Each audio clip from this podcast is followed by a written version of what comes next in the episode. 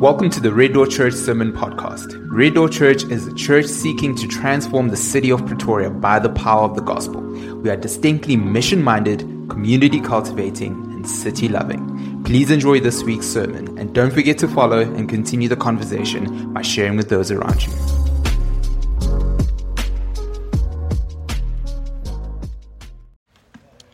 Great stuff. Um, family, if you have your Bibles with you, you're welcome to turn to Luke 15. We're going to be for the third week in a row. We're going to look at the parable that Jesus told with the heading, which is slightly misleading, the prodigal son. As we've discovered, it's actually about the prodigal sons. And this morning, we'll even see that the father is probably the main character of the story. So it's in Luke 15, and we're going to read from verses 11 to 32. I'm once again going to read this passage for us. By the end of this, you guys should be able to know it by heart. And then we'll jump into the passage. Jesus said, There was a man who had two sons, and the younger of them said to his father, Father, give me the share of the property that is coming to me. And he divided his property between them. Not many days later, the youngest son gathered all he had and took a journey into a far country, Cape Town. And there he squandered his property in reckless living, and when he had spent everything, a severe famine arose in that country, and he began to be in need. So he went and hired himself out to one of the citizens of that country, who sent him into his fields to feed pigs.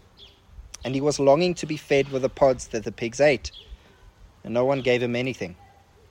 But when he came to himself, he said, How many of my father's hired servants have more than enough bread? But here I perish with hunger. I will arise and go to my father, and I will say to him, Father, I have sinned against heaven and before you. I am no longer worthy to be called your son. Treat me as one of your hired servants. And he arose and came to his father. But while he was still a long way off, his father saw him and felt compassion and ran and embraced him and kissed him. And the son said to him, Father, I have sinned against heaven and before you. I am no longer worthy to be called your son. But the father said to his servants, Bring quickly the best robe and put it on him. Put a ring on his hand and shoes on his feet, and bring the fattened calf and kill it, and let us eat and celebrate.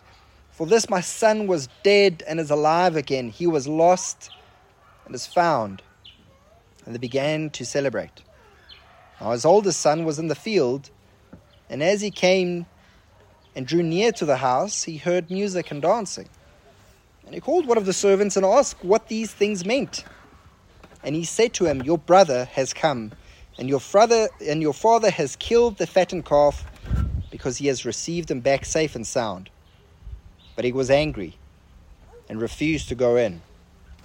His father came out and entreated him. But he answered his father, Look, these many years I have served you, and I have never disobeyed your command, yet you never gave me a young goat that I might celebrate with my friends. But when this son of yours came, who has devoured your property with prostitutes, you killed the fattened calf for him? And the father said to him, Son, you are always with me. All that is mine is yours. It was fitting to celebrate and be glad, for this your brother was dead and is alive. He was lost and is found. I don't know how many of you also grew up in the 90s. One of the probably the second movie that I always that I've ever seen in my life had this famous quote. Life's not fair, is it? It's obviously from Lion King and Scar. Made the quote as he was looking to ascend the throne, and yet because of this insignificant little uh, Simba that was born, he was denied the throne. And that sentiment is probably one that we wouldn't always necessarily classify ourselves with, but it's something that we probably view the world through. That life doesn't seem fair. It just doesn't seem like things are working out, especially for you, the way that you want them. Maybe the words of Alanis Morissette as she sings her song of irony rings true for you that it's like rain on your wedding day. It's a free ride when you've already paid. It's like 10,000 spoons when all you need is a knife. Life is a little bit funny. And she sings this song of irony to almost highlight this fact that it almost seems like everything in this world is working against you. Has this ever been your experience? Whether it's just your bags that get lost in a flight or on a layover, when it's just you that kind of miss out, when you're planning your birthday party and then it rains on that specific day. What are some of the things, some of the moments that you feel has just been unkind or unfair to you in your life? Maybe think about it. What are some of the things that you wish, and there's been many songs written about this, is there no justice in the world? If there was any justice in the world, she or he would rather like me than that person. I would, ra- I would be in this relationship or that relationship. I would have this position in my job. I would have the life that I've always dreamed of. All of this, we might conclude that there is no justice in the world. And this life simply is unfair. I'm so much into songs this morning, but like Bon Jovi, life is life.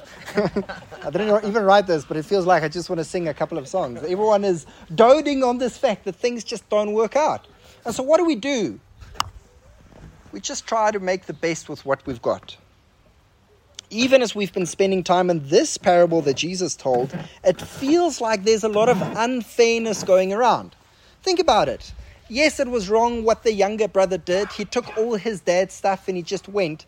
But at the precisely the wrong time, a famine arose and brought him to his knees. What about the older brother? He was faithfully working at home, just waiting for his father for some recognition, and then this young brother comes back and they kill the fattened calf?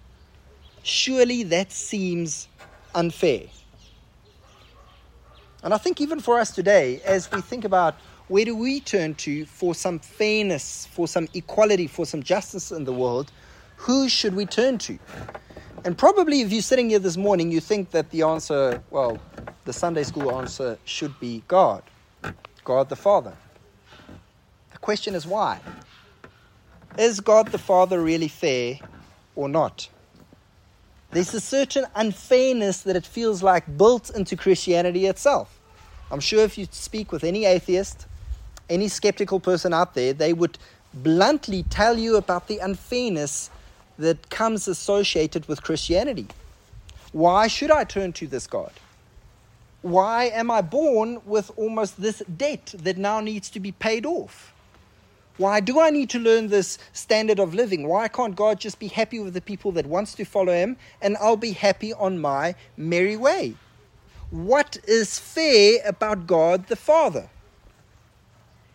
Some of us are even scared asking this question, afraid of what the answer might be. The fortunate thing is, Jesus isn't scared about these questions. In fact, even before being asked this, he addresses it and he tells us what is the nature of God. And spoiler alert, there is unfairness in Christianity, and there is unfairness in this world. The question, rather, this morning for us is not whether we'll escape the unfairness, the injustice, but which injustice would you rather have? And so, a little bit of context. In, in case you've uh, missed it, we've been spending some time in this parable. And for the previous two weeks, we've been focusing on the two brothers. The younger brother we call the wayward son typical younger brothers. Who's the younger kids here in our crowd? It's it's always the younger ones. Okay, maybe I'm stepping on toes, but I'm also a younger brother, so it doesn't count. Um, it's always the younger brother that gets away with everything. He asks his dad for the inheritance right now, even before his dad has passed away, communicating that his dad is dead to him. So there's no relationship there. He takes all the property, everything that he values in life, and then he goes off to a far off land. Not necessarily Cape Town, but it can be Cape Town. And there he lives this um, scandalous lifestyle where he spends all his money. He's got this immoral lifestyle, all and, and he wastes just everything. And at, at that moment, a famine arose. He was in need, and then he, a Jew, which they weren't allowed actually in holy practices to come close to pigs, had to go and feed pigs. He went to the lowest of low. However, this is where the story turns. It says, he came to himself and he realized that his dad back home has got many hired servants that actually are better off than him right now. He's going to go and tell his dad, treat him like a servant, and he'll be restored. But whilst he was still a long way off, we see that the dad was actually waiting on the stoop, watching to see if he's going to come. And as the son comes, he runs to the son, and he is so glad to receive him back safe and sound. Puts a ring on his finger, best robe, kills the fattened calf. The party begins. The subwoofers are going because you can hear the music all around the farm. So much so that we start hearing about the older brother. Now, the older brother, typical older brother, doing all the right things, saying, you can see the difference. Yanina's the older sibling, and I'm the younger sibling. That's why I'm the wayward one, and Yanina's the nice one between the two of us. But um, we see that the older sibling was doing everything that he was supposed to do. He stayed at home. He was obedient. Where was he actually when the younger brother came home? He was in the fields working. He was doing everything that he was supposed to do. And as he came to the house, he heard the music and he asked one of the slaves, What's going on? No, your brother came. And instead of your dad scolding him and uh, making him sleep outside, making him work for his dad's approval again, your dad did the exact opposite. He's throwing a party. It almost sounds like your dad is rewarding him for his bad behavior. This is just going to enforce everything that's wrong. This is bad parenting. He, he needs to read Shepherding His Child's Heart. He, he needs to go on a few courses. There's, there's a couple of things that this dad missed. And we see that the older brother wasn't concerned, he got angry.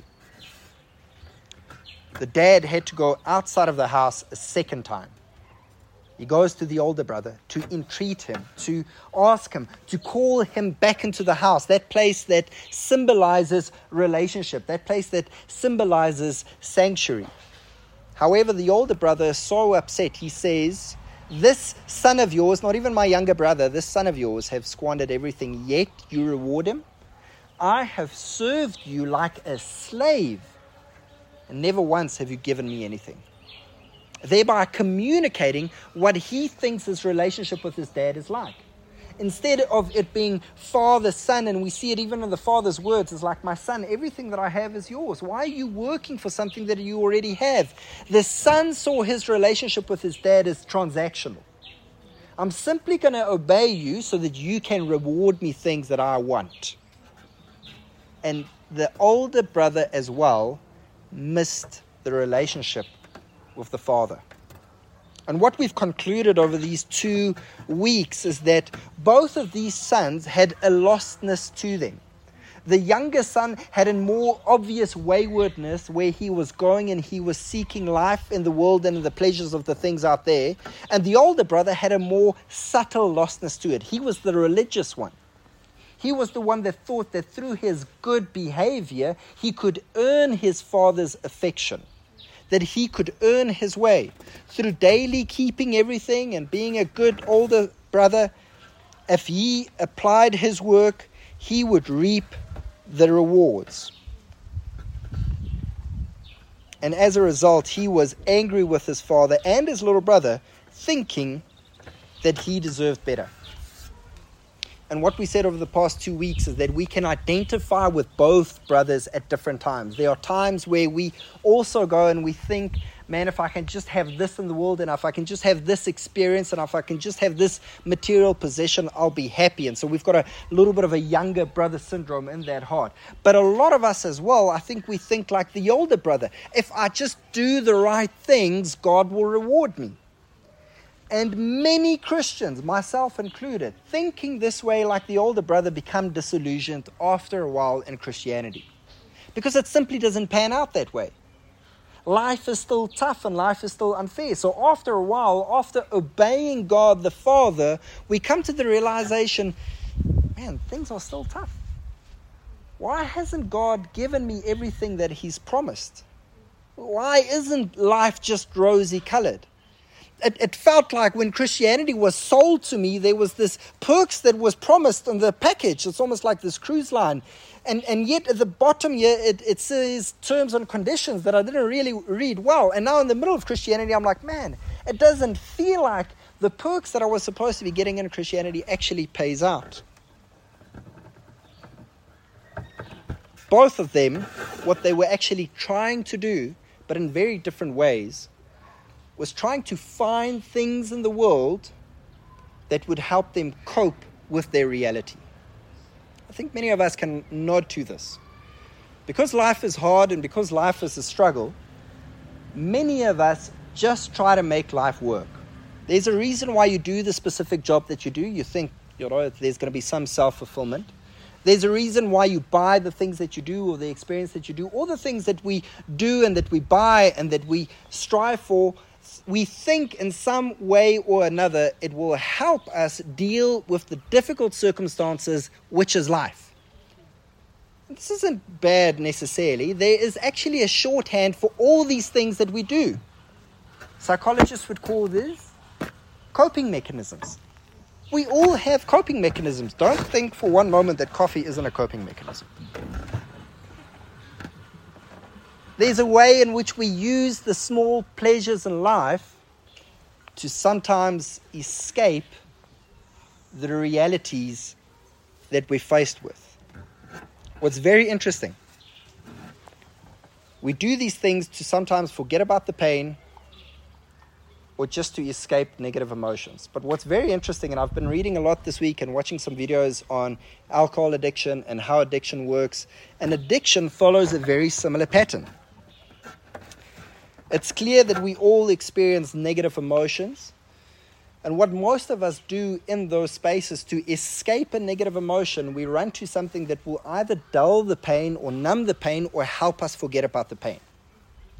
The only difference between us and people that suffer from uh, addictions that are harmful, it's just a different sort of coping mechanism. Some coping mechanisms are more destructive than others. And I'm not equating um, alcohol addiction with drinking coffee, so not, not at all. What I'm trying to get at is that there's a pattern in life that we follow that we think will make us feel better about life. And the two sons illustrate the two directions that we can go. We can either go to outside in the world, what we think will make us feel better, or what many people do, and how many people sell Christianity is we use religion to feel better about ourselves and about our circumstances. And the moment they realize this, they become disillusioned with what Christianity is all about. Because if we're honest with one another, it feels like, and these aren't exact figures, but it feels like the majority of Christians in South Africa, at least, lives this way. We use religion as a crutch not to engage our difficult circumstances and the unfairness of this world. And the problem, similar to the older brother, is that this is a temporary solution and it's not actually able to help us get through everything in life.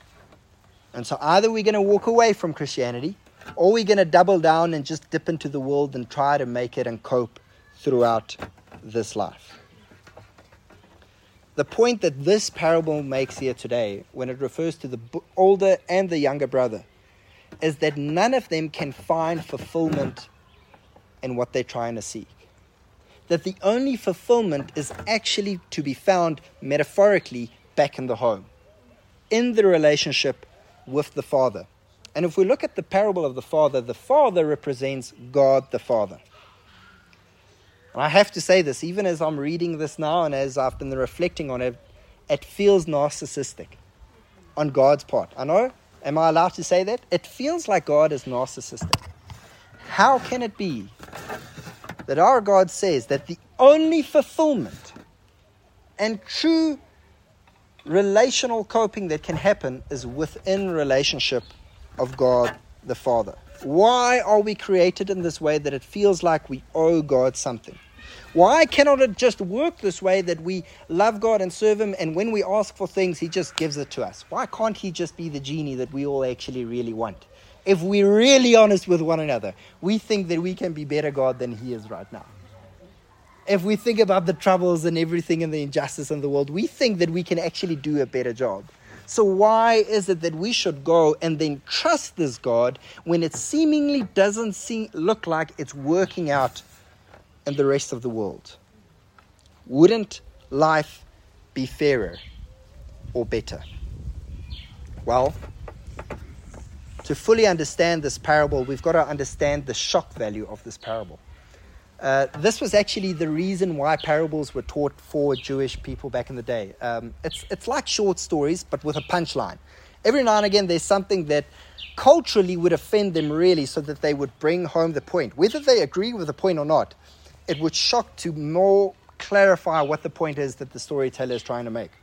And here's the shock value of this story it's not totally shocking it's bad that the younger brother wanted his dad dead and took all the things and went to a bad uh, to another country, but it happens. It's not the biggest shock in the world. We've seen it happen, and it will happen again. It happened in that culture as well. It's bad and it's almost unforgivable, but it happens. It's not shocking to see that the older brother doesn't want to go into the house and that he's angry with his little brother. In fact, we probably nod our heads and said, He should be angry. How dare he? How doth the father forgive him and do all these things? So, where is the shock value in the parable? It lies with the Father. If you wanted to be a, a, a, respected Jewish man, you had to be a man of stature, never rushed, never feel like you've got to plead with anyone, almost need to just have your way to make sure that you almost not trying too hard with everything. So, Jesus, as he is telling to his audience this story, there's a couple of things that we notice about the father which is quite shocking. The first is, and we talked about this, is that he ran to the younger brother. Totally unlike Jewish men back in the day.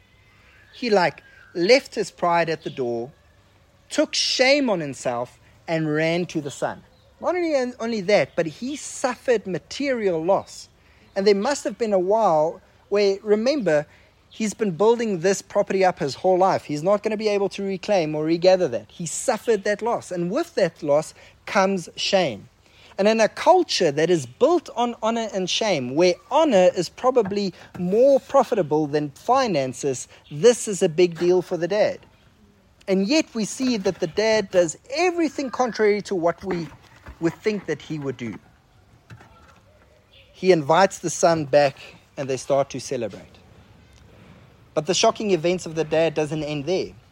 We see that even the older brother calls his dad's reputation into question by not going in. The older brother is effectively saying, My definition of justice is higher than yours.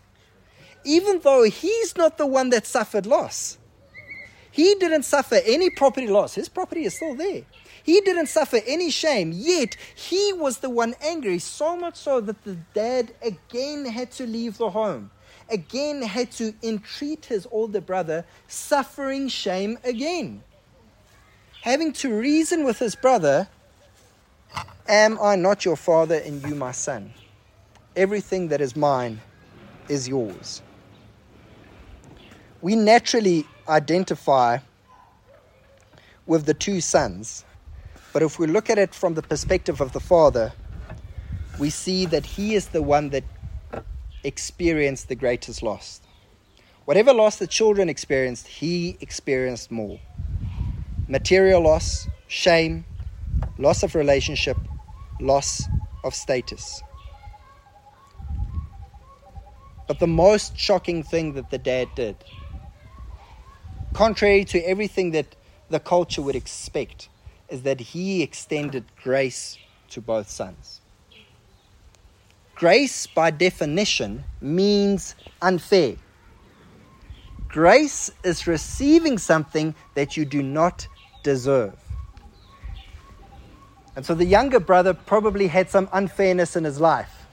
The older brother probably experienced some unfairness, but who experienced the greatest unfairness in this story? It's the father. The Father carried unfairness, injustice on his shoulders for the sole purpose of re establishing relationship with his sons.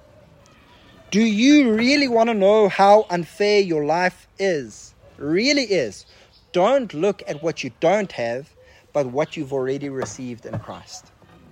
The unfairness through which we can characterize our life is not that by measuring with one another or the people out there, but we should always measure it with the Father and ask ourselves who has suffered the greatest loss and unfairness? Creator God creating as creation. Then his creation rebels against him. Shame, loss. God within his rights to nuke us, yet he doesn't. Through common grace, he allows humankind to continue existing. Though broken, there's fingerprints of his awesomeness on us so that we can keep on evolving and going forward as a civilization. And then he gives us his word and he calls the people to his own. And the people once again disobey him, rebel against his good word. Finally, God the Father sends his Son, Jesus, to come and call people back into relationship with him. And what do we do? Not only do we reject him, but we crucify his Son. And as Jesus rose and gave his Spirit, we can now have redemption in relationship with him whatever think and whatever loss we think we might have had, God has suffered more. God has suffered because of our rebellion the greatest injustice, so that through a just death of Jesus, he might bring us back into his house.